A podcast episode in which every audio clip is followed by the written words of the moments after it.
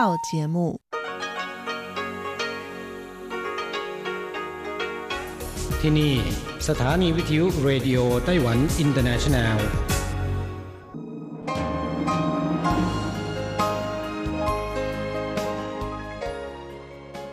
กลับมาฟังขณะนี้ท่านกำลังอยู่กับรายการภาคภาษาไทยเรดิโอไต้หวันอินเตอร์เนชันแนลหรือ RTI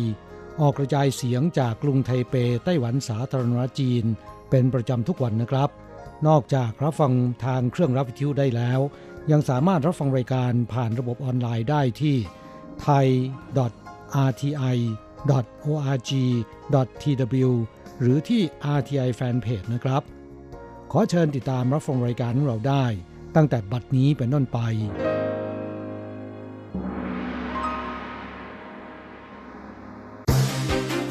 ลำดับแรก ขอเชิญติดตามรับฟัง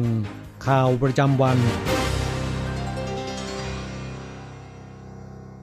สวัสดีค่ะ คุณผู้ฟังที่เคารพ ช่วงของข่าวประจำวันจากรายการ Radio Taiwan International ประจำวันจันทร์ที่ 1 มิถุนายน พุทธศักราช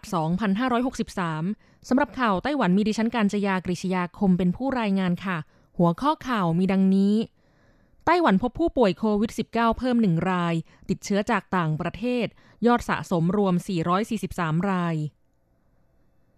เปิดให้บริการแล้ว เส้นทางรถไฟยกระดับที่สวยที่สุดในไต้หวัน ชมวิวเลียบชายฝั่งมหาสมุทรแปซิฟิกที่ไกลสุดลูกหูลูกตา ไต้หวันเปิดขายหน้ากากอนามัยเสรีแล้วเริ่มวันนี้ ไต้หวันประกาศใช้กฎหมายความเสมอภาคในการสมรสครบรอบหนึ่งปี คู่หญิงรักหญิงจดทะเบียนสมรสมากถึง 70%เปอร์เซ็นต์ ต้หวันควบคุมโควิดเยี่ยม นักศึกษาต่างชาติแห่สมัครเรียนต่อ มีบัณฑิตไอวิลีกของสหรัฐด้วย กรมอุตุไต้หวันประกาศเตือนภัยฝนตกหนักใน 15 เมือง ต่อไปเป็นรายละเอียดของข่าวค่ะนายเฉินซือจงรัฐมนตรีว่าการกระทรวงสาธารณาสุขและสวัสดิการไต้หวัน ในฐานะผู้บัญชาการศูนย์บัญชาการควบคุมโรคติดต่อ แถลงจำนวนผู้ติดเชื้อไวรัสโคโรนาสายพันธุ์ใหม่ 2019 หรือโรคโควิด -19 ณ วันที่ 1 มิถุนายน 2563 ไต้หวันพบผู้ป่วยยืนยันติดเชื้อเพิ่มหนึ่งราย เป็นการติดเชื้อจากต่างประเทศทำให้ยอดผู้ติดเชื้อสะสมขยับขึ้นเป็น 443 ราย แบ่งเป็นติดเชื้อจากต่างประเทศ 352 ราย ติดเชื้อในประเทศ 55 รายนายทหารบนเรือรบติดเชื้อ 36 ราย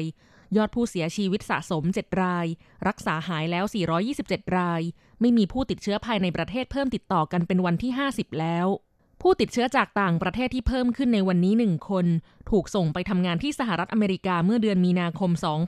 2563 เริ่มมีอาการไม่สบายเมื่อวันที่ 18 พฤษภาคม และเดินทางกลับไต้หวันเมื่อวันที่ 31 พฤษภาคม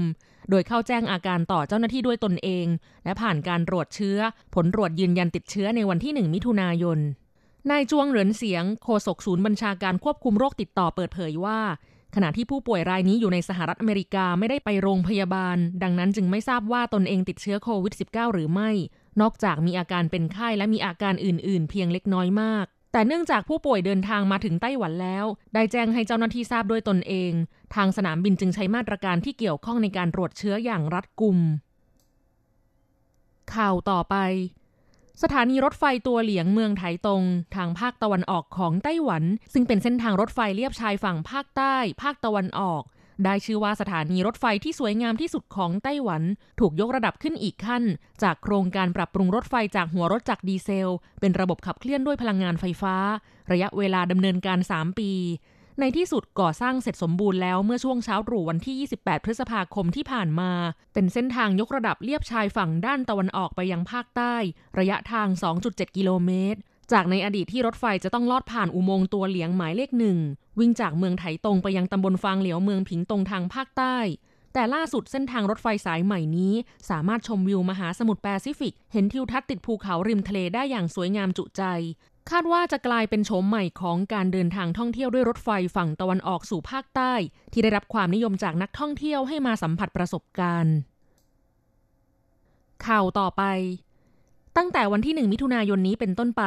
ไต้หวันปลดล็อกมาตรการควบคุมการจำหน่ายหน้ากากอนามัยแล้ว ประชาชนสามารถซื้อหน้ากากอนามัยทางการแพทย์ได้ตามห้างร้านต่างๆ ทั่วไป ร้านสะดวกซื้อเจ้าใหญ่ 4 เจ้า ห้างซูเปอร์มาร์เก็ตและไฮเปอร์มาร์เก็ต ร้านขายยาและเครื่องสำอาง และสาขาของร้านจำหน่ายหน้ากากอนามัย ต่างเริ่มทยอยเปิดจำหน่ายหน้ากากอนามัยดังนี้ เซเว่นอีเลเว่นเริ่มเปิดให้สั่งจองหน้ากากอนามัยบรรจุกล่องล็อตแรกตั้งแต่วันที่ 1 มิถุนายนเวลา 15 นาฬิกา ถึงวันที่ 6 มิถุนายนเวลา 23 นาฬิกา 59 นาที กล่องละ 50 แผ่นราคา 250 เหรียญไต้หวัน จำกัดการซื้อคนละ 1 กล่อง Family Mart เริ่มจำหน่ายวันที่ 2 มิถุนายนเวลา 0 นาฬิกา 0 นาที กล่องละ 50 แผ่น ราคา 299 เหรียญ ราคาสมาชิกเพียง 249 เหรียญ จำนวนจำกัด 20,000 กล่อง Hi-Life เริ่มจำหน่ายวันที่ 2 มิถุนายน กล่องละ 50 แผ่น ราคาพิเศษกล่องละ 299 เหรียญ จากราคาปกติ 390 เหรียญ จำนวนจำกัดทั่วไต้หวันเพียง 20,000 กล่อง OK Mart เริ่มจำหน่ายวันที่ 3 มิถุนายน ยังไม่ประกาศรายละเอียด คาฟูเริ่มจำหน่ายวันที่ 1 มิถุนายน แบ่งขนาดตามไซส์ บรรจุซองละ 5-7 แผ่น ราคาแผ่นละ 9-15 เหรียญ จำกัดการซื้อคนละ 1 ซอง วัดสันเริ่มจำหน่ายหน้ากากอนามัยนำเข้าแล้วซองละ 5 แผ่น แผ่นละประมาณ 15 เหรียญจำกัดการซื้อคนละ 1 ซองคอสโกเริ่มจำหน่ายหน้ากากอนามัยนำเข้าแล้ว แผ่นละประมาณ 11 เหรียญจำกัดการซื้อคนละ 50 แผ่น ทั้งนี้รัฐบาลไต้หวันรับซื้อหน้ากากอนามัยจากผู้ประกอบการ 8 ล้านแผ่นต่อวันจากกำลังการผลิตในปัจจุบัน 20 ล้านแผ่นต่อวัน ปริมาณการผลิตส่วนที่เหลือผู้ประกอบการสามารถจำหน่ายได้เอง ทำให้มีใบสั่งซื้อจากทั้งในและต่างประเทศเข้ามาเป็นจำนวนมาก ส่วนระบบการจำหน่ายหน้ากากอนามัยโดยใช้บัตรประกันสุขภาพแห่งชาติจะยังคงดำเนินต่อไป ประชาชนที่หาซื้อหน้ากากอนามัยตามร้านค้าต่างๆ ไม่ได้ สามารถสั่งซื้อหน้ากากอนามัยผ่านทางแอปพลิเคชันได้เช่นเดิม 9 แผ่นทุก 14 วัน ข่าวต่อไป เนื่องในโอกาสครบรอบหนึ่งปีของกฎหมายความเสมอภาคในการสมรส กระทรวงมหาดไทยไต้หวันสาธารณรัฐจีน เปิดเผยสถิตินับตั้งแต่วันที่ 24 พฤษภาคม 2562 ที่มีการประกาศบังคับใช้กฎหมายฉบับดังกล่าว จนถึงวันที่ 22 พฤษภาคม 2563 ไต้หวันมีคู่รักเพศเดียวกันมาจดทะเบียนสมรสรวมทั้งสิ้น 4,021 คู่ ในจำนวนนี้ 95%เป็นชาวไต้หวันทั้งคู่ 3,832 คู่ อีก 5%เป็นชาวไต้หวัน สมรสกับชาวต่างชาติ ซึ่งมาจากประเทศที่ยอมรับการสมรสของคนเพศเดียวกัน 189 คู่ โดยมาจาก 17 ประเทศ สหรัฐอเมริกามากที่สุด 80 คน รองลงมาแคนาดา 21 คน และออสเตรเลีย 17 คน หากแบ่งตามเพศ ภาพรวมทั้งหมดเป็นคู่หญิงรักหญิง 2,773 คู่ หรือ 69เปอร์เซนคู่ชายรักชาย 1,248 คู่ หรือ 31เปอร์เซน ส่วนกรณีที่เป็นคู่สมรสต่างชาติ ส่วนใหญ่เป็นชายรักชาย 83เปอร์เซนขณะที่กรณีทั้งคู่เป็นชาวไต้หวัน คู่หญิงรักหญิงจดทะเบียนสมรสมากถึง 72เปอร์เซนหากแบ่งตามเขตพื้นที่ที่จดทะเบียนสมรส อันดับ 1 นครนิวไทเป 815 คู่ หรือ 20เปอร์เซนอันดับ 2 กรุงไทเป 633 คู่ คิดเป็นสัดส่วน 16เปอร์เซนและอันดับ 3 นครเกาสง 534 คู่ คิดเป็นสัดส่วน 13เปอร์เซนข่าวต่อไป จากสถานการณ์การแพร่ระบาดของโรคโควิด -19 ไต้หวันสามารถจัดการป้องกันควบคุมได้เป็นอย่างดีจนเป็นที่ประจักษ์แก่สายตาทั่วโลก มีมหาวิทยาลัยจำนวนไม่น้อยที่สังเกตการอยู่ทำให้ในปีนี้มีนักศึกษาต่างชาติ สมัครเข้าศึกษาต่อที่ไต้หวันจำนวนเพิ่มขึ้นเป็นอย่างมาก แม้กระทั่งบัณฑิตซึ่งจบจากมหาวิทยาลัยชื่อดังระดับไอวี่ลีกในสหรัฐอเมริกา ก็มาสมัครศึกษาต่อ และมีมหาวิทยาลัยในต่างประเทศที่พิจารณาสถานการณ์โรคระบาดแต่ละประเทศแตกต่างกัน จึงปรับลดจำนวนโควต้านักศึกษาแลกเปลี่ยนของประเทศอื่น และเพิ่มจำนวนโควต้าของนักศึกษาไต้หวันมากขึ้น แสดงให้เห็นว่ามาตรการป้องกันควบคุมการแพร่ระบาดของโรคอย่างเข้มแข็งของไต้หวัน ช่วยเพิ่มศักยภาพในการแข่งขันของมหาวิทยาลัยไต้หวันในระดับสากลได้ ข่าวต่อไป กรมอุตุนิยมวิทยาไต้หวันประกาศเตือนภัยฝนตกหนักใน 15 เมืองได้แก่ จีหลง กรุงไทเป นิวไทเป เถาหยวน ซินจู เหมียวลี่ ไถจง หนานโถหยุนหลิน เจียอี้ เกาสง ผิงตง อีหลาน ฮวาเหลียน และไถตงกรมอุตุนิยมวิทยาระบุว่า อิทธิพลจากกลุ่มเมฆที่พาความร้อนทำให้เกิดฝนตกหนักเป็นช่วงๆ วันที่ 1 มิถุนายนทั่วไต้หวันบริเวณภูเขาทุกพื้นที่ พื้นที่กรุงไทเป และทะเลชายฝั่งตอนเหนือเมืองจีหลง และอีหลาน มีฝนตกในบางพื้นที่ ระวังฟ้าผ่า ลมกระโชกแรง และน้ำป่าไหลหลาก สภาพอากาศวันจันทร์ถึงวันศุกร์นี้ อิทธิพลจากลมตะวันตกเฉียงใต้ทำให้พื้นที่ส่วนใหญ่ร้อนอบอ้าว และท้องฟ้ามีแดดออก ช่วงเช้าตรู่ชายฝั่งภาคกลางและภาคใต้มีฝนตกในบางพื้นที่ ช่วงหลังบ่ายมีฝนฟ้าขนองกระจุกตัวบริเวณภูเขา โดยเฉพาะภาคเหนือ ภาคตะวันออกเฉียงเหนือ และภาคตะวันออก หลังวันอังคารเป็นต้นไปความชื้นลดลง ขอบเขตพื้นที่ที่มีฝนฟ้าขนองจะเปลี่ยนเป็นฝนตกปรอยๆ ด้านอุณหภูมิวันจันทร์ที่ 1 ถึงวันศุกร์ที่ 5 มิถุนายน ถูกพื้นที่ประมาณ 33-35 องศาเซลเซียส พื้นที่ภูเขาไถหนาน เกาสง ผิงตง พื้นที่แอ่งกระทะกรุงไทเป และหุบเขาฮวาเหลียนไถตง สูงสุด 35-36 องศาเซลเซียส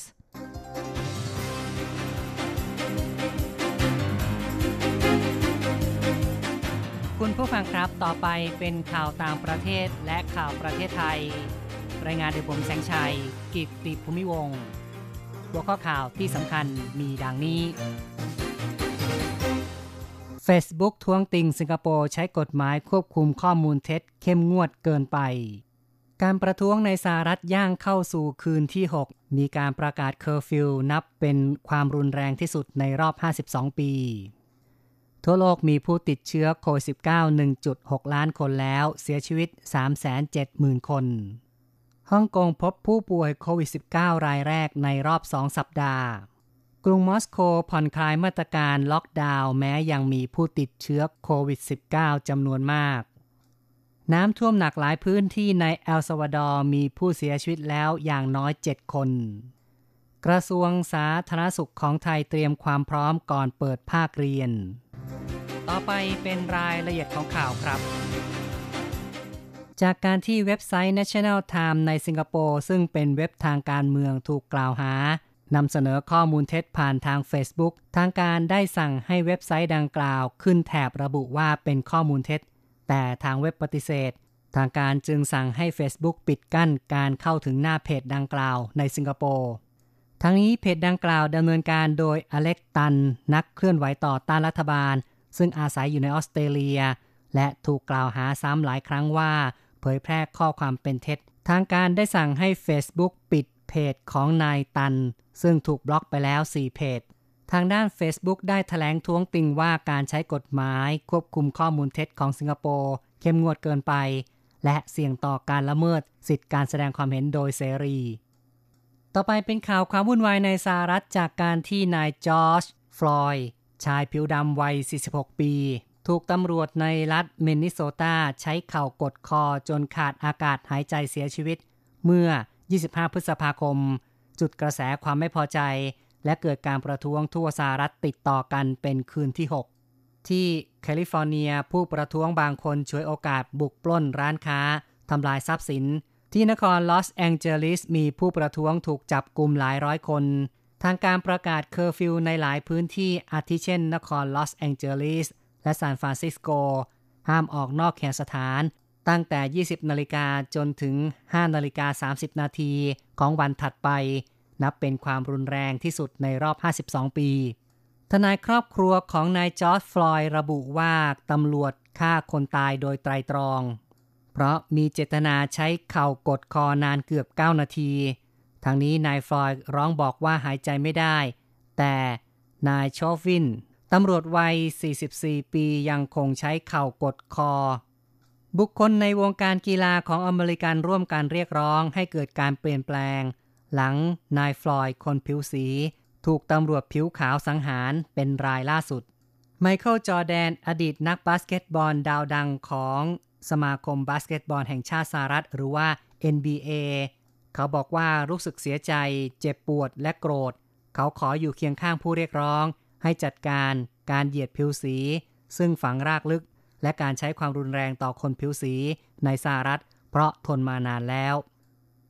ทั่วโลกมีผู้ติดเชื้อโควิด -19 6.1 ล้านคนแล้ว และมีผู้เสียชีวิต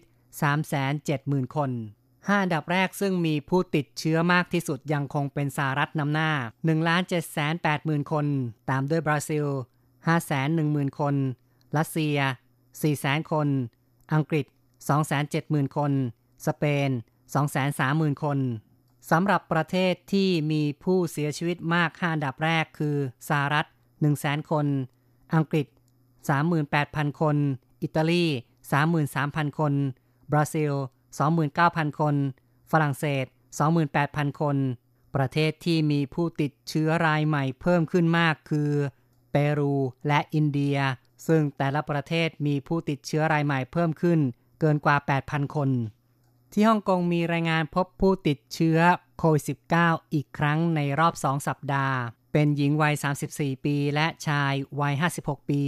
ทั้งคู่ไม่มีประวัติการเดินทาง ในระยะฟักตัวของโรค หรือระยะติดเชื้อ ทางการกำลังติดตามผู้มีโอกาสสัมผัสกับคนทั้งสองทางนี้ฮ่องกงมีผู้ติดเชื้อสะสมแล้ว 1,085 คน และมีผู้เสียชีวิต 4 คน ส่วนที่จีนมีรายงานผู้ติดเชื้อโควิด -19 เพิ่มขึ้นต่อวันสูงสุดในรอบเกือบ 3 สัปดาห์ ซึ่งในวันที่ 31 พฤษภาคม มีผู้ติดเชื้อเพิ่มขึ้น 16 คนที่มณฑลเสฉวน ทางตะวันตกเฉียงใต้ และมีผู้ป่วยที่เดินทางมาจากต่างประเทศเพิ่มขึ้น ต่อไปนะครับ กรุงมอสโกผ่อนคลายมาตรการล็อกดาวน์แม้ว่ายังมีผู้ติดเชื้อโควิด -19 เพิ่มขึ้นมาก ห้างสรรพสินค้าและสวนสาธารณะในกรุงมอสโกของรัสเซีย เริ่มเปิดให้บริการอีกครั้ง ในวันที่ 1 มิถุนายน ตามคำสั่งของประธานาธิบดีวลาดิเมียร์ปูติน ซึ่งระบุว่าการระบาดในรัสเซียได้ผ่านจุดสูงสุดไปแล้ว ซึ่งที่ผ่านมามีการล็อกดาวน์ตั้งแต่ 30 มีนาคม อนุญาตให้ชาวเมืองออกจากบ้าน ไปซื้อของหรือไปทำงานได้เฉพาะที่จำเป็น รัสเซียมีผู้ติดเชื้อซึ่งผ่านการยืนยันแล้ว 45,000 คน และมีผู้เสียชีวิต 4,600 คน เป็นรองจากสหรัฐและบราซิล ส่วนที่โตเกียวมีการผ่อนคลายข้อจำกัดทางธุรกิจเพิ่มเติมหลังจากผู้ป่วยลดลงจากจุดสูงสุด ในวันที่ 1 มิถุนายนมีการผ่อนคลายมาตรการสู่ระยะ 2 ตามแผนกลับเข้าสู่ภาวะปกติ ที่กำหนดให้โรงเรียนกวดวิชา โรงละคร โรงยิม และร้านค้าปลีก รวมถึงห้างสรรพสินค้าสามารถเปิดทำการได้ ที่เอลซาวาดอร์น้ำท่วมหนักจากอิทธิพลของพายุโซนร้อนอาแมนดา มีผู้เสียชีวิตแล้วอย่างน้อย 7 คน ประชาชนต้องอพยพออกจากบ้านเรือนไปอยู่ในที่พักฉุกเฉิน ดินหินถล่มในหลายพื้นที่บ้านเรือนพัง 200 กว่าหลัง ประธานาธิบดีนายิบบูเคเล่ของเอลซาวาดอร์ประกาศสถานการณ์ฉุกเฉินเป็นเวลา 15 วัน ต่อไปติดตามข่าวจากประเทศไทย เจ้าหน้าที่กระทรวงสาธารณสุขของไทย ลงตรวจเยี่ยมร้านนวดสปา ขอความร่วมมือเจ้าของร้าน ชะลอรับคนไทยซึ่งเพิ่งกลับมาจากต่างประเทศเข้าทำงาน ส่วนผู้ใช้บริการซึ่งผ่านเกณฑ์คัดกรอง สามารถเข้ารับบริการได้ เป็นการเตรียมความพร้อมตามมาตรการผ่อนคลายระยะ 3สำหรับกิจการประเภทนวดเพื่อสุขภาพ สปาเพื่อสุขภาพ ซึ่งมีขั้นตอนการป้องกันโรคอยู่ในเกณฑ์ จึงจะเปิดบริการได้ โดยต้องมีการลงทะเบียนผ่านแพลตฟอร์มไทยชนะ เพื่อสามารถติดตามตัวได้ ในกรณีต้องมีการสอบสวนโรคสำหรับการเตรียมความพร้อมก่อนเปิดภาคเรียนในช่วงโควิด -19 นั้น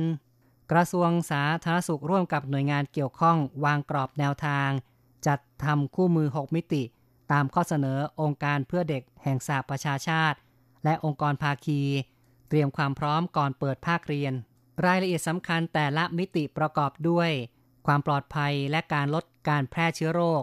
ซึ่งมีการตรวจคัดกรองวัดไข้ มิติการเรียนรู้จัดหาสื่อให้ความรู้การป้องกันโรค มิติด้านการคุ้มครองถึงเด็กด้อยโอกาสเด็กพิเศษ เด็กในพื้นที่ห่างไกล จัดหาอุปกรณ์ล้างมือและหน้ากากอนามัยให้เพียงพอ มิติด้านสวัสดิภาพและคุ้มครอง เตรียมแผนรองรับการเรียนสำหรับนักเรียนป่วย กักตัว หรือกรณีปิดสถานศึกษา มิติด้านนโยบาย ชี้แจงคณะกรรมการสถานศึกษาขั้นพื้นฐาน ตั้งคณะทำงานรับผิดชอบ และกำหนดบทบาทหน้าที่ที่ชัดเจน และสุดท้ายคือมิติด้านการบริหารการเงิน พิจารณาการใช้งบประมาณของสถานศึกษา ในการป้องกันการระบาดของโรคโควิด -19 ตามความจำเป็นและเหมาะสม หลักข้อปฏิบัติ 6 ข้อในสถานศึกษาซึ่งต้องเน้นย้ำคือ การคัดกรองวัดไข้ สวมหน้ากาก ล้างมือ เว้นระยะห่างทำความสะอาด และลดการแออัด อีกข่าวหนึ่งครับ วันที่หนึ่งมิถุนายนเป็นวันดื่มนมโลก แพทย์แนะนำการเลี้ยงลูกด้วยนมแม่ดีที่สุด วันที่หนึ่งมิถุนายนของทุกปีองค์การอาหารและการเกษตรแห่งสหประชาชาติหรือว่า FAO กำหนดให้เป็นวันดื่มนมโลก World Milk Day นมมีความสำคัญต่อโภชนาการของคนตลอดทุกช่วงชีวิต โดยเฉพาะวัยเด็กมีความสำคัญอย่างมากในกระบวนการเจริญเติบโต กองทุนสนับสนุนด้านการสร้างเสริมสุขภาพหรือว่า สสส ในฐานะหน่วยงานผลักดันการรณรงค์ให้ความรู้ความเข้าใจที่ถูกต้องกับชาวไทย เกี่ยวกับสุขภาพ ระบุว่า เด็กวัยแรกเกิดควรได้ดื่มนมแม่อย่างเดียว ใน 6 เดือนแรก เพราะนมแม่คือวัคซีนหยดแรกที่ช่วยปกป้องและเสริมภูมิคุ้มกัน คุณผู้ฟังครับต่อไปเป็นรายงานอัตราแลกเงิน อ้างอิงตอนบ่ายวันที่ 1 มิถุนายน โอนเงิน 10,000 บาทใช้ 9,960 เหรียญไต้หวัน แลกซื้อเงินสด 10,000 บาทใช้ 10,000 เหรียญไต้หวัน และโอนเงิน 1 เหรียญสหรัฐใช้ 30.17 เหรียญไต้หวัน ข่าวจาก RTI ในวันนี้จบลงแล้วครับ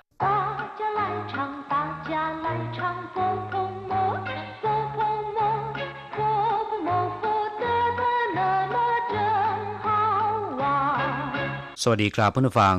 วันนี้เราจะเริ่มต้นเรียนบทเรียนที่หนึ่งของแบบเรียนชั้นต้น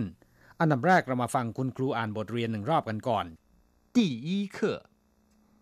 您好一课文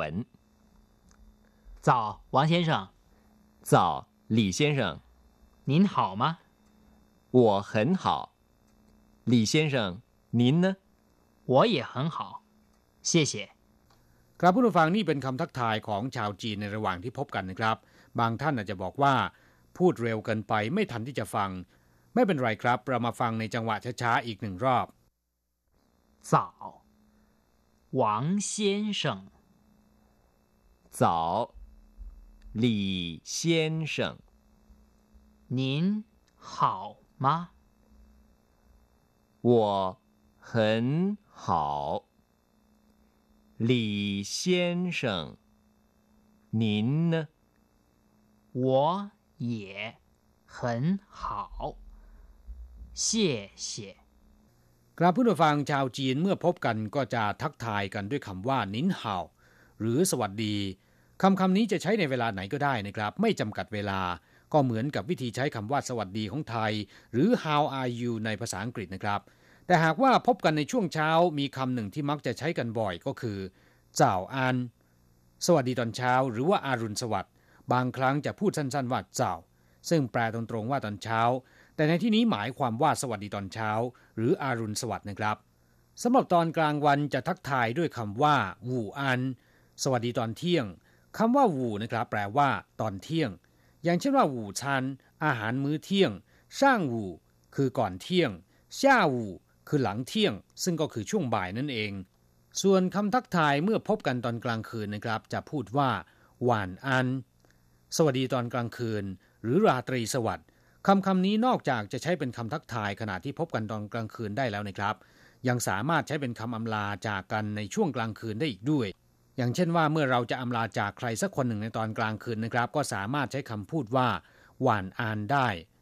ต่อไปเราจะมาฟังครูอ่านบทเรียนหนึ่งรอบ แล้วสักครู่จะมาอธิบายบทเรียนกันนะครับ第一课您好一课文早王先生早李先生您好吗我很好李先生您呢 我也很好谢谢第一课ก็คือบทที่หนึ่งนินฮาวคือสวัสดีคำว่าหนินในที่นี้นะครับแปลว่าคุณหรือว่าท่าน มีความหมายเช่นเดียวกับคำว่านี่ แต่เป็นคำที่ให้เกียรติกับคนที่เราพูดด้วยนะครับ อ่านว่าหนิน ส่วนคำว่านี่ใช้กับเพื่อนฝูงหรือว่าคนที่อาวุโสน้อยกว่าเราเห่าแปลว่าดี เลิศ ยอดเยี่ยม นินเห่าก็แปลว่า สวัสดีนะครับ อีเคอเหวินลำดับที่หนึ่งบทเรียน เจ้าหวังเซียนเฉิงอรุณสวัสดิ์คุณหวังคำว่าเจ้าอธิบายไปแล้วนะครับ เมื่อสักครู่นี้ซึ่งแปลตรงๆว่าตอนเช้า แต่ในที่นี้นะครับไม่ได้แปลว่าตอนเช้า ในที่นี้เป็นคำย่อของคำว่าเจ้าอัน หมายความว่าสวัสดีตอนเช้า หรือว่าอารุณสวัสดิ์นะครับ ดังนั้นเมื่อท่านทักทายกับชาวจีนในช่วงเช้า ท่านจะพูดว่าเจ้า คำโดดๆคำเดียวหรือว่าเจ้าอันก็ได้นะครับ หวังเซียนเฉิงคำว่าหวังในที่นี้เป็นแท้นะครับเซียนเฉิงแปลว่า คุณ หวังเชียนเฉิงก็คือคุณหวัง คนจีนเวลาเรียกคนที่ไม่ค่อยสนิทสนม หรือต้องการให้เกียรติคนที่ถูกเรียกนะครับ จะไม่ค่อยนิยมเรียกชื่อ จะเรียกแต่แท้เฉยๆแล้วก็ตามด้วยเชียนเฉิงแต่ถ้าหากว่าเป็นคุณสุภาพสตรีก็ต้องเรียกเฉียวเจี๋ยอย่างเช่นว่าหวังเฉียวเจี๋ย เจ้าหลี่เซียนเฉิงอรุณสวัสดิ์คุณหลี่นินเห่ามา คุณสบายดีไหม คุณสบายดีหรือ เห่ามาในที่นี้นะครับก็คือดีหรือ ดีหรือไม่ สบายดีหรือไม่วัวเขินเห่า ผมสบายดีคำว่าวัวนะครับก็คือ ผมหรือฉันคำสรรพนามในภาษาจีนที่ผู้พูดใช้เรียกตัวเอง ไม่เหมือนอย่างในภาษาไทยนะครับ ที่คุณสุภาพสตรีก็ต้องใช้คำว่า ฉัน คุณผู้ชายใช้คำว่าผม ในภาษาจีนนั้น ทั้งคุณสุภาพสตรีและก็คุณผู้ชายนะครับ ใช้คำว่าวัวได้ทั้งนั้นคำว่าเขินแปลว่าพิเศษหรือว่ามาก อย่างเช่นว่าเขินตัว แปลว่าเยอะมากเหินเพี้ยวเลี่ยงสวยมากเหินปั้ง ยอดเยี่ยมหรือว่าเก่งมาก แต่เมื่อนำเอาคำว่าเขินมาผสมกับคำว่าเห่านะครับซึ่งนอกจากจะแปลว่า ยอดเยี่ยมดีเลิศแล้วก็ยังแปลได้ว่า สบายดี เพราะฉะนั้นวัวเขินเห่าในที่นี้ก็หมายความว่า ผมสบายดีหลี่เซียนเฉิงนินนะคุณหลี่คุณล่ะคำว่าเนอเป็นคำที่ใช้เป็นคำถามจะวางไว้ตอนท้ายประโยคคำถามเสมอ อย่างเช่นว่าหนินนะคุณล่ะ我呢ผมล่ะ他呢เขาล่ะ我也很好谢谢ผมก็สบายดี ขอบคุณ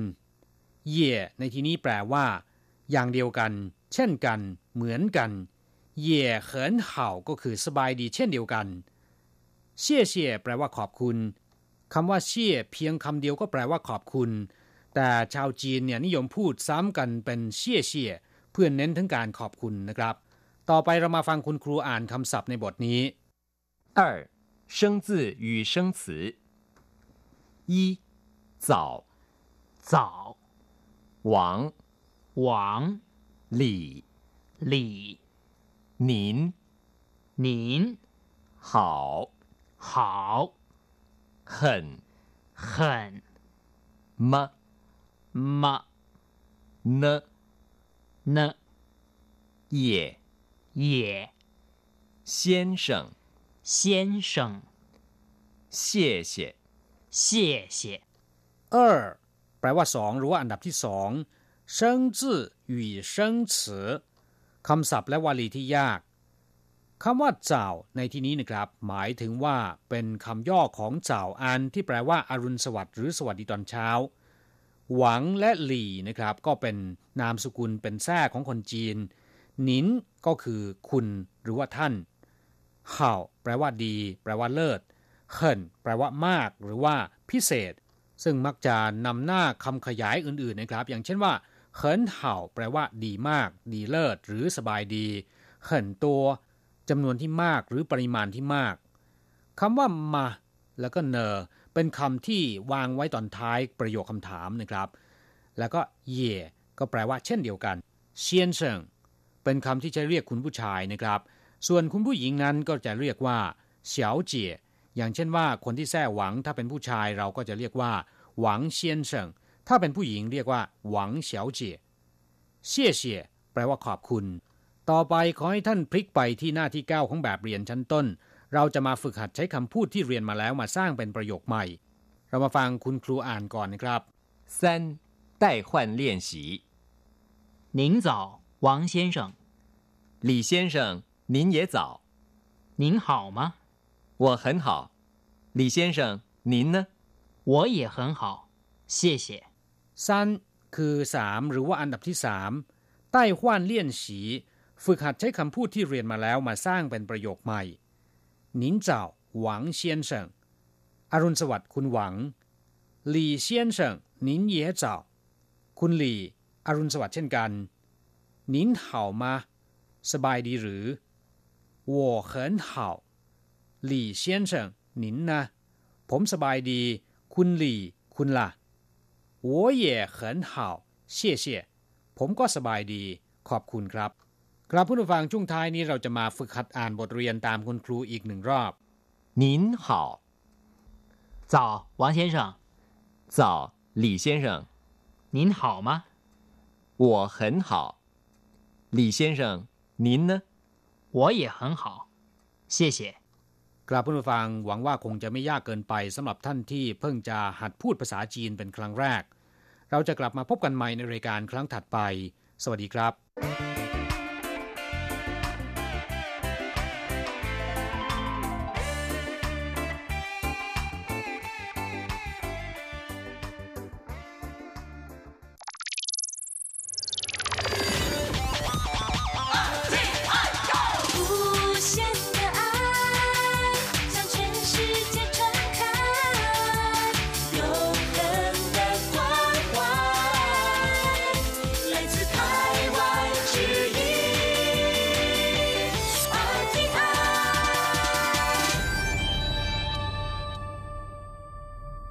ครับคุณครับขณะนี้คุณกำลังติดตามรับฟังรายการภาคภาษาไทยจากสถานีวิทยุ RTI ซึ่งส่งกระจายเสียงจากกรุงไทเป ประเทศสาธารณรัฐจีนอยู่นะครับและต่อไปนั้นก็ขอเชิญคุณผู้ฟังติดตามรับฟังรายการกระแสประชาธิปไตย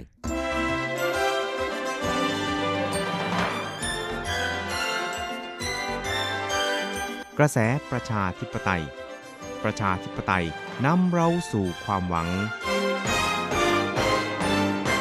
ขอต้อนรับคุณผู้ฟังสู่กระแสประชาธิปไตย โดยกฤษณัยสายประพาส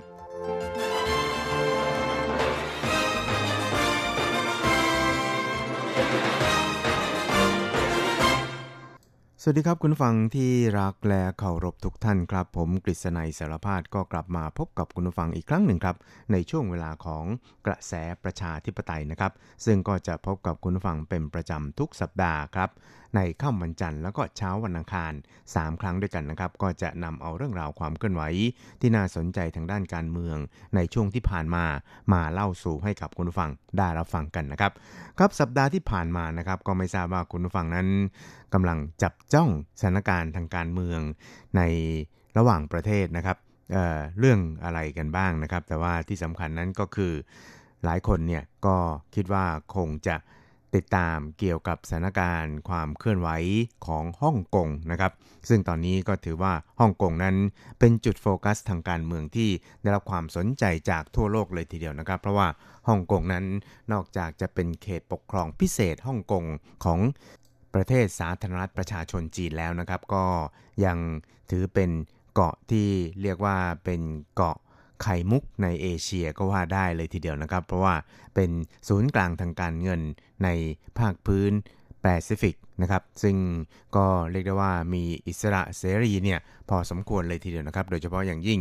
เป็นเกาะที่ปลอดภาษีมาตั้งนานนมแล้วนี่นะครับ แต่ว่าในช่วงหลังจากปี 1997 ที่ฮ่องกงนะครับกลับไปอยู่ภายใต้การปกครองของสาธารณรัฐประชาชนจีนแล้วนี่นะครับ ก็เรียกได้ว่า ลายๆอย่างเนี่ยมันก็เริ่มเกิดการเปลี่ยนแปลงขึ้น แต่ว่ามันไม่ได้เกิดการเปลี่ยนแปลงมาตั้งแต่ต้นนะครับเพิ่งมามีการเปลี่ยนแปลงในช่วงหลังๆ นี้เองนะครับ หลังจากที่สาธารณประชาชนจีน หรือว่าทางการปักกิ่งนะครับ ก็ได้พยายามยื่นมือเข้าไปแทรกแซงการเมืองในฮ่องกงเนี่ยมากขึ้นมากขึ้นเป็นลำดับนะครับ จนกระทั่งมีการประท้วงกันอย่าง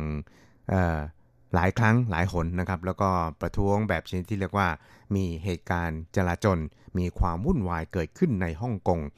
เนื่องจากการที่ทางการฮ่องกงเนี่ยนะครับอาจจะเรียกได้ว่า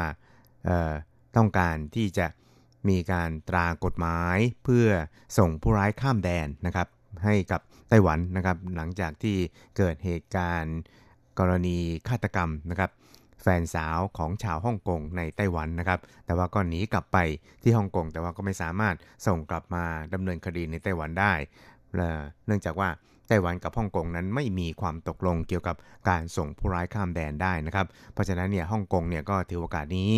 ที่จะออกกฎหมายส่งผู้ร้ายข้ามแดนนะครับ แต่ว่าเสำคัญนั้นสาระสำคัญของกฎหมายดังกล่าวเนี่ยก็ครอบคลุมถึงการส่งผู้ร้ายข้ามแดนให้กับ จีนแผ่นดินใหญ่หรือว่าสาธารณรัฐประชาชนจีนด้วยนะครับ เพราะฉะนั้นเนี่ยหลายๆฝ่ายหลาย ๆ ส่วนเนี่ยนะครับโดยเฉพาะอย่างยิ่งฝ่ายเสรีประชาธิปไตยในฮ่องกงเนี่ยก็มีความรู้สึกว่าภัยคุกคามเนี่ยเริ่มเข้ามาแล้วนะครับ เพราะว่าถ้าหากว่ามีกฎหมายนี้แล้วเนี่ยนะครับผู้ที่มีความเห็นไม่ลงรอยกับทางการปักกิ่ง แล้วก็ต้องการต่อสู้เพื่อสิทธิเสรีภาพของฮ่องกงนั้นอาจจะถูกรวบตัวไปปักกิ่งไปลงโทษที่ปักกิ่งนะครับในข้อหาที่ ชะกาจกันนะครับ นั่นก็คือการต่อต้านหรือว่าการมีภัยคุกคามต่อความมั่นคงแห่งชาติของปักกิ่งก็เป็นไปได้เหมือนกันนะครับ เพราะฉะนั้นเนี่ยก็มีการประท้วงกันอย่างคลึกโครมนะครับ แล้วก็เกิดการจลาจลเนี่ยต่อเนื่องหลายเดือนเลยทีเดียวนะครับ จนกระทั่งเกิดโควิด -19 ขึ้นมานะครับ ซึ่งหลังจากที่โควิด -19 หรือว่าโควิด -19 เนี่ยนะครับ เริ่มซาลงเนี่ย ปักกิ่งนะครับ โดยเฉพาะอย่างยิ่งได้จัดการประชุมสมัชชาประชาชนแห่งชาติ ขึ้นประจำปีนี้นะครับ เมื่อสัปดาห์ที่แล้วเนี่ยนะครับ ก็มีการตรากฎหมายที่เรียกกันว่า กฎหมายว่าด้วยความมั่นคงฮ่องกงขึ้นนะครับซึ่งก็เรียกได้ว่ามีปฏิกิริยาร้อนแรงจากหลายประเทศนะครับ โดยเฉพาะอย่างยิ่งสหรัฐอเมริกา แล้วก็ในส่วนของไต้หวันเองนั้นก็รู้สึกว่าจะต้อง แสดงจุดยืนนะครับที่ปกป้องสิทธิเสรีภาพประชาธิปไตยของฮ่องกงด้วยนะครับ เพราะฉะนั้นเนี่ยในส่วนนี้เนี่ยทางผู้นำไต้หวันนะครับ ก็คือท่านประธานาธิบดีชาอิงหวนนั้น ก็ได้ออกมาแสดงจุดยืนคัดค้านการออกกฎหมายฉบับนี้แต่ว่า เนื่องจากสภาประชาชน หรือว่าสภาสมัชชาประชาชนของสาธารณประชาชนจีนนี่นะครับ ก็เรียกได้ว่าเป็นเพียงแค่สภาตรายางของ รัฐบาลปักกิ่งเท่านั้นเองนะครับ เพราะฉะนั้นเนี่ยเมื่อมีการเสนอร่างกฎหมายนี้ออกมานะครับ ก็เรียกได้ว่าผ่านฉลุยนะครับ เรียกได้ว่าเเกือบจะเป็นเอกฉันนะครับ มีแค่เสียงเดียวที่คัดค้าน แล้วก็มีอีกเพียงประมาณ 6-7 เสียงเท่านั้นเองที่สละสิทธิ์เนี่ยนะครับ แล้วก็มีเสียงที่สนับสนุนเนี่ยถึง 2,800 กว่าคะแนนนะครับ หรือว่า 2,800 กว่าเสียงนะครับ เรียกว่า ท่วมท้นอย่างชนิดที่เรียกว่าถล่มทลายก็ว่าได้เลยทีเดียวนะครับ รับร่างกฎหมายฉบับนี้ซึ่งก็เรียกได้ว่าเมื่อผ่านกระบวนการการออกกฎหมายแล้วนี่นะครับ ก็อาจจะต้องมีกระบวนการในการประกาศใช้ ซึ่งหลายส่วนเนี่ยก็ประเมินกันว่าน่าจะเริ่มใช้ตั้งแต่เดือนสิงหาคมนี้เป็นต้นไปนะครับ แต่ว่าเราก็คงจะต้องจับตากันต่อไปสำหรับในส่วนของท่าทีของอผู้นำสหรัฐนะครับ ก็จะยกเลิก สิทธิพิเศษทางการค้านะครับแล้วสถานะพิเศษของฮ่องกงด้วยนะครับ แต่ว่า วันนี้เนี่ยเราจะมาจับตามองกันเกี่ยวกับท่าทีของไต้หวันสาธารณจีนนะครับ โดยประธานาธิบดีชาอิงหวนนั้นก็ได้ประกาศย้ำอย่างชัดเจนเลยทีเดียวนะครับว่า ได้มีการสั่งการให้ฝ่ายบริหารของไต้หวัน โดยเฉพาะอย่างยิ่ง คณะกรรมการกิจการจีนแผ่นดินใหญ่ หรือ MAC ของไต้หวันนะครับ ได้เป็นผู้ประสานงานกับหน่วยงานต่างๆ ในการจัดทำแผนการเพื่อให้ความช่วยเหลือทางด้านมนุษยธรรมต่อชาวฮ่องกงนะครับ เพื่อที่จะ เป็นแรงหนุนนะครับ แล้วก็เป็นกองหลังที่วางใจได้ของชาวฮ่องกงที่รักในสิทธิเสรีภาพ ซึ่งก็คิดว่าในช่วงนี้นี่นะครับก็อาจจะมีชาวฮ่องกงเนี่ยขอลี้ภัยทางการเมืองนะครับหรือว่าอพยพโยกย้ายจากฮ่องกงเนี่ยมาไต้หวันจำนวนไม่น้อยเลยทีเดียวนะครับ ซึ่งในส่วนของแผนการของท่านประธานาธิบดีไช่อิงหวน ผู้นำไต้หวันนี่นะครับ ก็ได้ระบุย้ำใน 3 ประเด็นด้วยกันนะครับ ซึ่งท่านประธานาธิบดีไช่นั้นก็บอกว่า专案呢也会盘点我们相关的资源来对港人的居留安置照顾ครับท่านผู้นำไต้หวันก็บอกว่าแผนการนี้เนี่ยนะครับก็จะรับผิดชอบโดย MAC ของไต้หวัน แล้วก็จะเป็นตัวประสานงานกับหน่วยงานต่างๆ ที่เกี่ยวข้องนะครับ ซึ่งแผนการของไต้หวันเนี่ยก็จะประกอบไปด้วยการ อนุญาตให้มีการพำนักอาศัยในไต้หวันนะครับการจัดที่อยู่อาศัยให้แล้วก็การดูแล ซึ่งจะเป็นแผนการที่ครอบคลุมในทุกสัดส่วนนะครับ นอกจากนี้เนี่ยก็ยังจะมีการจัดสรรงบประมาณในการให้ความช่วยเหลือนี้นะครับครับซึ่งในส่วนนี้เนี่ยนะครับท่านผู้นำไต้หวันเนี่ยก็ยังได้เสนอแผนการนะครับที่เกี่ยวข้องนะครับกับกฎหมายว่าด้วยความสัมพันธ์ ฮ่องกงมาเก๊าของไต้หวันด้วยนะครับ ซึ่งในมาตรา 60 นั้นก็ได้ระบุชัดเลยทีเดียวนะครับว่า หากเกิดการเปลี่ยนแปลงขึ้นในฮ่องกงนี่นะครับ ก็สามารถที่จะยกเลิกนะครับ หรือว่าระงับการใช้มาตราใดมาตราหนึ่งของกฎหมายฉบับนี้ได้นะครับ ซึ่งสถานการณ์ในฮ่องกงขณะนี้นั้น ก็เรียกว่าเกิดการเปลี่ยนแปลงขึ้นแล้วนะครับ หลายประเทศต่างก็ตีความว่า การใช้กฎหมายความมั่นคงฮ่องกงของทางการปักกิ่งนั้น ก็กล่าวได้ว่าเป็นการเปลี่ยนแปลงสถานการณ์นะครับหรือว่าเปลี่ยนแปลงสถานะที่ฮ่องกงเนี่ยนะครับเคยมีสถานะของ 1 ประเทศ 2 ระบบ กลายเป็น 1 ประเทศ 1 ระบบนะครับแล้วก็ตามในส่วนของนายหลี่เค่อเฉียง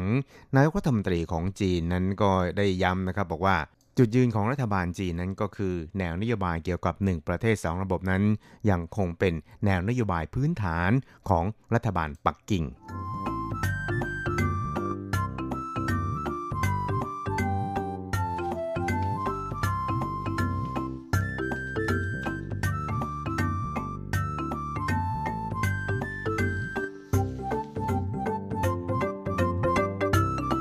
ครับอีกเรื่องครับเราไปดูกันที่ในส่วนของท่านรัฐมนตรีว่าการกระทรวงต่างประเทศ ของไต้หวันสาธารณจีนนะครับ คือนายอูเจาเซี่ยรัฐมนตรีว่าการกระทรวงต่างประเทศไต้หวันสาธารณจีนนั้นก็ได้สัมภาษณ์พิเศษนะครับ แก่ Fox News ในสหรัฐโดยได้ระบุเเรื่องราวเกี่ยวกับกรณีที่ปักกิ่งเนี่ยประกาศใช้กฎหมายว่าด้วยความมั่นคงฮ่องกงเนี่ยนะครับ ซึ่งหลังจากมีการประกาศใช้แล้วเนี่ย นายอูเจาเซียนนั้นก็บอกว่าก้าวต่อไปของทางการปักกิ่งนั้น ก็อาจจะเป็นการใช้กำลังอาวุธต่อไต้หวันนะครับ ซึ่งก็เรียกได้ว่าเป็นการให้สัมภาษณ์แสดงความคิดเห็นที่สร้างความตกใจให้กับผู้คนไม่น้อยเลยทีเดียวนะครับ ซึ่งในส่วนนี้เนี่ยนะครับนายอูนั้นก็ยังบอกว่าการตอบโต้ของสหรัฐต่อจีนเนี่ยนะครับบอกว่าก็เป็นส่วนที่ไต้หวันเนี่ยก็ให้ความเคารพต่อการตัดสินใจของ ทางการสหรัฐนะครับก็เป็นไปเพื่อปกป้องเสรีภาพประชาธิปไตยของฮ่องกงแล้วก็เห็นว่าไต้หวันนั้นได้พยายามในสิ่งเดียวกัน แล้วก็ไต้หวันติดตามสถานการณ์ทุกอย่างอย่างใกล้ชิด แล้วก็พยายามบอกกับจีนแผ่นดินใหญ่ว่าอย่าทำอย่างนั้นนะครับ แล้วก็บอกว่าได้ พยายามที่จะแจ้งให้ไต้จีนนี่นะครับยึดคำมั่นในสัญญาที่เคยมีให้ไว้เมื่อ 30 ปีก่อน ที่จะให้สิทธิเสรีภาพประชาธิปไตยแก่ฮ่องกงนะครับและสำหรับในส่วนของไต้หวันนั้นก็จะยังคงให้การสนับสนุนฮ่องกงอย่างเต็มที่ครับ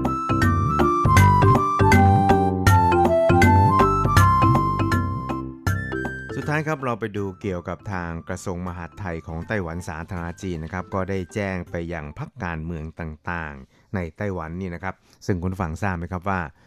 ในไต้หวันนั้นมีพักการเมืองต่างๆเนี่ยอยู่กี่พักนะครับ ซึ่งฟังแล้วอาจจะตกใจนะครับ เพราะว่ามี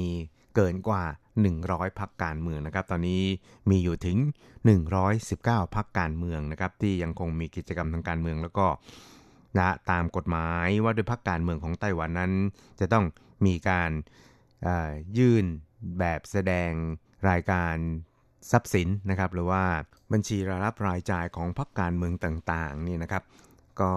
ได้หมดเขตไปแล้วตั้งแต่เดือน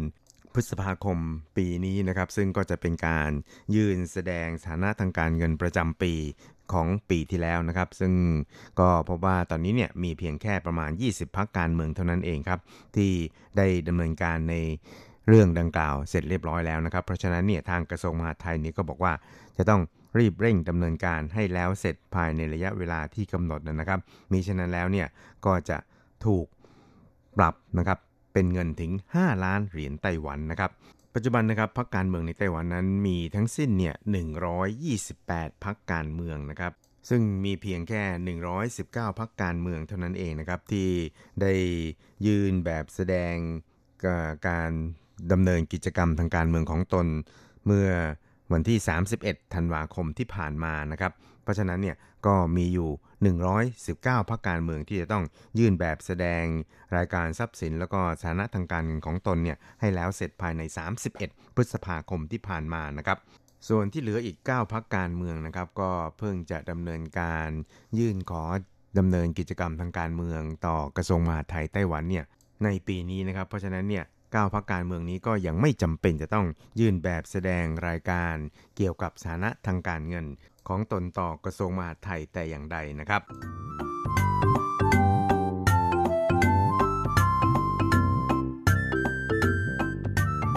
ครับคุณครับเวลาของกระแสประชาธิปไตยในวันนี้ก็หมดลงแต่เพียงเท่านี้ครับ เราจะกลับมาพบกันใหม่ในสัปดาห์หน้า สวัสดีครับ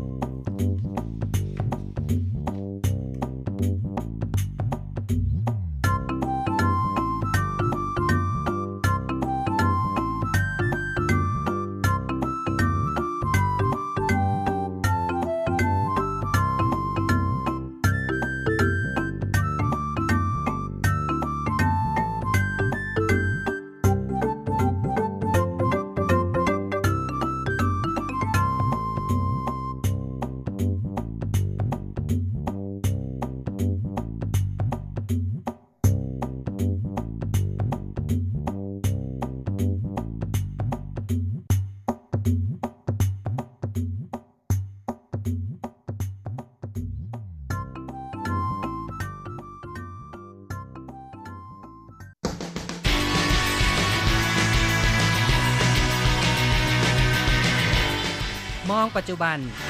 โลกปัจจุบัน เปลี่ยนแปลงตลอดเวลา ทุกอย่างไม่หยุดอยู่กับที่ ย้อนอดีต ย้อนดูเรื่องราว วัฒนธรรม ความคิด ความเป็นอยู่ของผู้คนในอดีต มองปัจจุบัน ย้อนอดีตดำเนินรายการโดย แสงชัย กิตติภูมิวงศ์รถจรัสยนต์สุวรรณ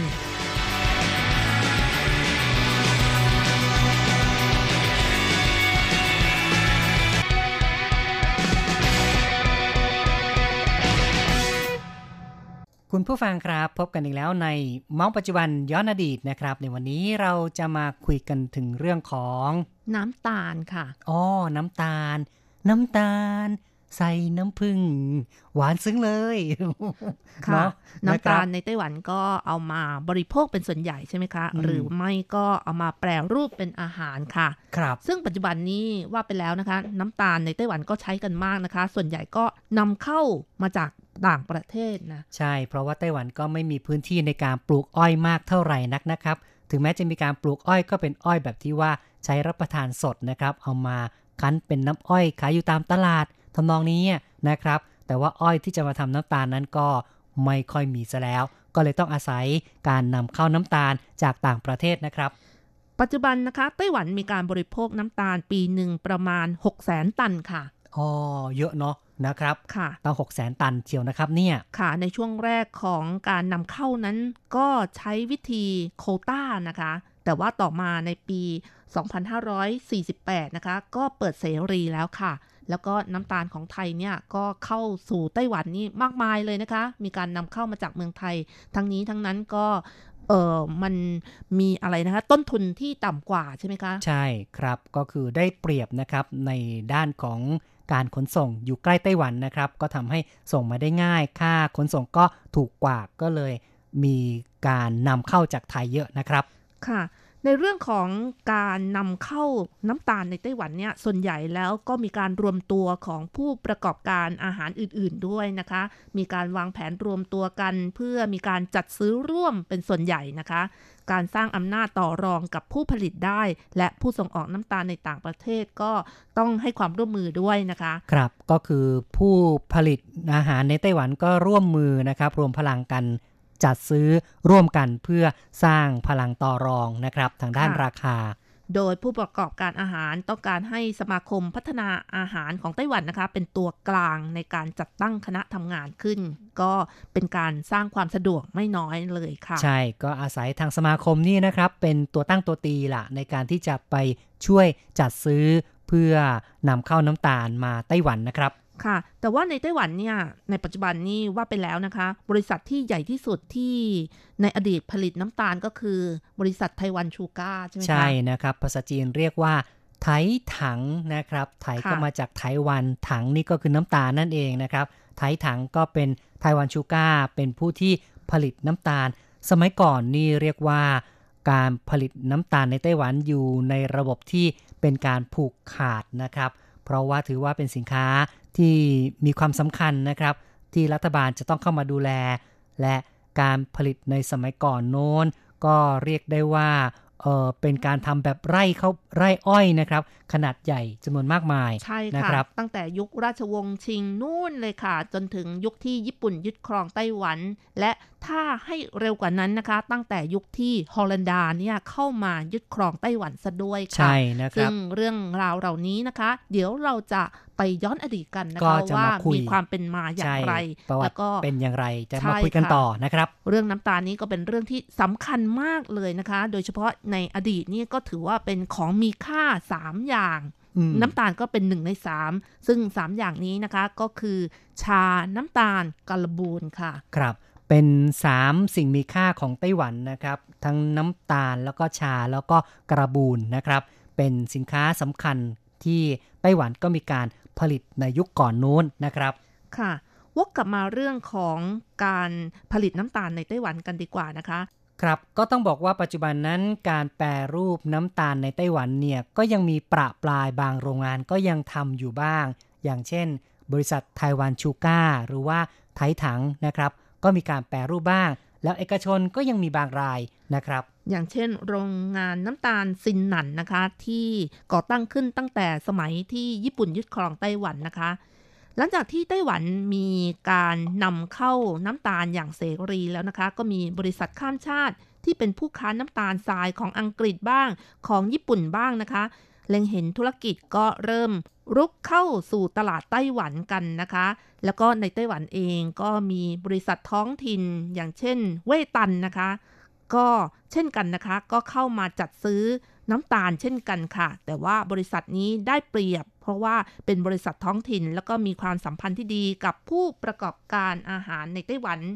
นอกจากนี้แล้วบริษัทเว่ยตันเนี่ยก็ยังเป็นผู้ผลิตผงชูรสในไต้หวันด้วย แล้วก็มีการย้ายฐานการผลิตบางส่วนไปอยู่ที่เวียดนามบ้าง ไปจีนแผ่นดินใหญ่บ้างนะคะ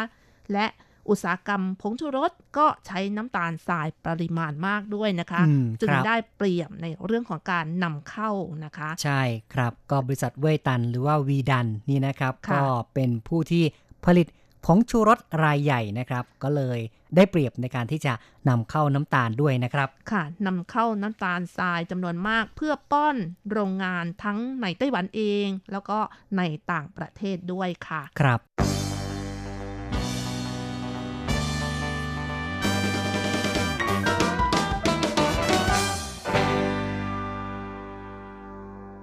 ครับ ต่อไปเราก็มาฟังประวัติความเป็นมาเกี่ยวกับการผลิตน้ำตาลในไต้หวันกันดีกว่านะครับ ค่ะ ก่อนอื่นนะคะ เราก็ต้องย้อนอดีตไปก่อนนะคะ ในยุคศตวรรษที่ 19 นะคะ ไต้หวันก็มีการเปิดท่าเรือเพื่อการขนส่งค่ะ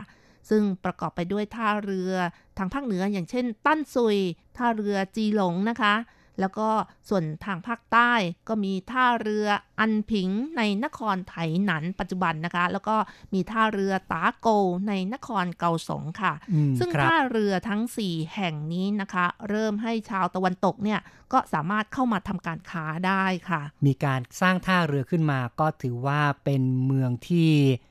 สามารถที่จะทำการค้ากับต่างประเทศได้นะครับ ค่ะ หลังจากที่เปิดท่าเรือแล้วนะคะ เนื่องจากในยุคนั้นประเทศอังกฤษนะคะ ก็ถือเป็นประเทศที่ทำการค้าโดยเรือที่สำคัญที่สุดนะคะ เพราะฉะนั้น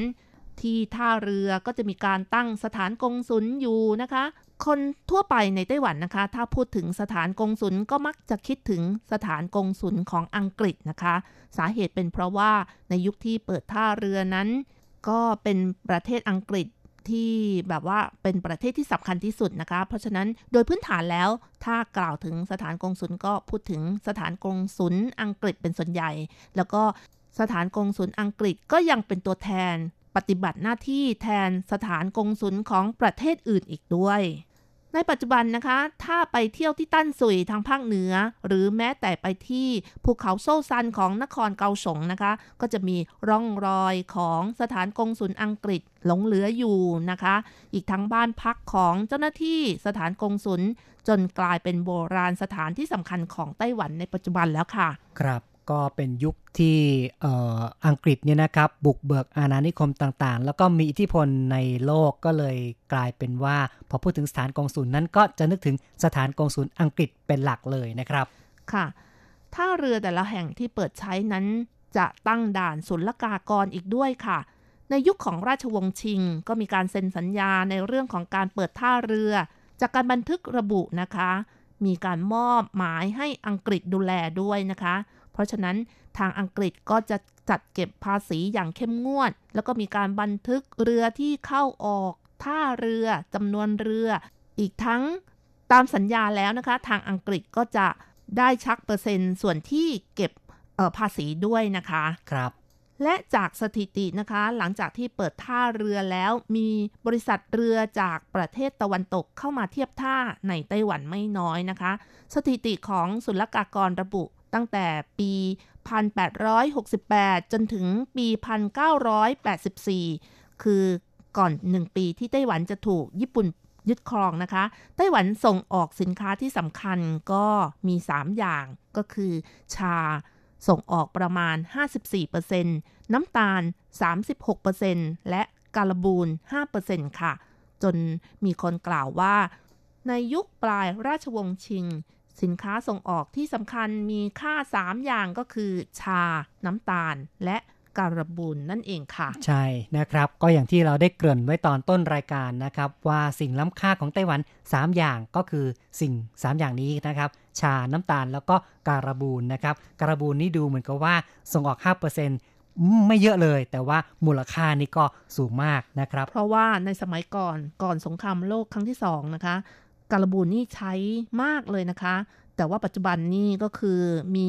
การผลิตที่เป็นของอะไรนะคะ ของเคมีพันสัขึ้งนเคมาราะห์นะสัครับเคราะห์ขึ้นอืมมาแทนที่ เพราะฉะนั้นการบูนธรรมชาติก็เลยลดบทบาทลงไปนะครับต่อไปค่ะเราก็จะมาคุยต่อในเรื่องของน้ำตาลทรายกันนะคะ น้ำตาลบริโภคค่ะ ในช่วงของการเดินเรือทางทะเล หรือว่ายุคแห่งการสำรวจประมาณศตวรรษที่ 15 ถึง 17 นะคะ ช่วงที่ชาวยุโรปออกเดินทางสำรวจทางทะเล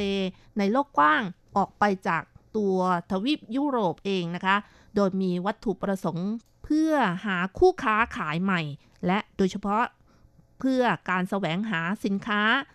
สนองความต้องการของตลาดตามที่ ตลาดต้องการนะคะ สินค้าที่เป็นที่ต้องการมากในยุโรปในขณะนั้นก็คือ ทองเงินและเครื่องเทศค่ะ ชาวฮอลันดารู้ว่าน้ำตาลเป็นสินค้าที่มีความต้องการสูงนะคะอ๋อเนาะนะครับครัก็บถือว่าได้เล็งเห็นนะครับว่าน้ำตาลนี่ก็มีความสำคัญเหมือนกันนะครับค่ะ หลังจากที่ชาวฮอลันดานะคะ เข้ามาทำการค้าและขยายอาณาจักรในไต้หวันแล้ว ก็ ค้นพบว่าบริเวณที่ราบแถบเมืองจาอี้ไถหนันและแถบภูเขาฟ่งซันนะคะ เป็นพื้นที่เหมาะต่อการปลูกอ้อยค่ะ เป็นส่วนที่อยู่ทางตอนใต้ของเกาะไต้หวันนะครับค่ะ เพราะฉะนั้นจึงมีการนำเข้าแรงงานจากจีนแผ่นดินใหญ่เข้ามาปลูกอ้อยและข้าวในไต้หวันนะคะ ครับ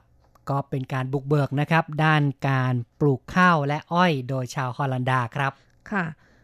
ต่อมาในยุคของขุนพลเจิ้งเฉิงกง และราชวงศ์ชิง จนกระทั่งยุคที่ญี่ปุ่นยึดครองไต้หวันนะคะ ได้พัฒนาการปลูกข้าวและอ้อย กลายเป็นสินค้าเกษตรที่สำคัญ และขยายพื้นที่การเพาะปลูกมากขึ้น จนกลายเป็นกระดูกสันหลังเศรษฐกิจของไต้หวันตลอดไปจนถึงศตวรรษที่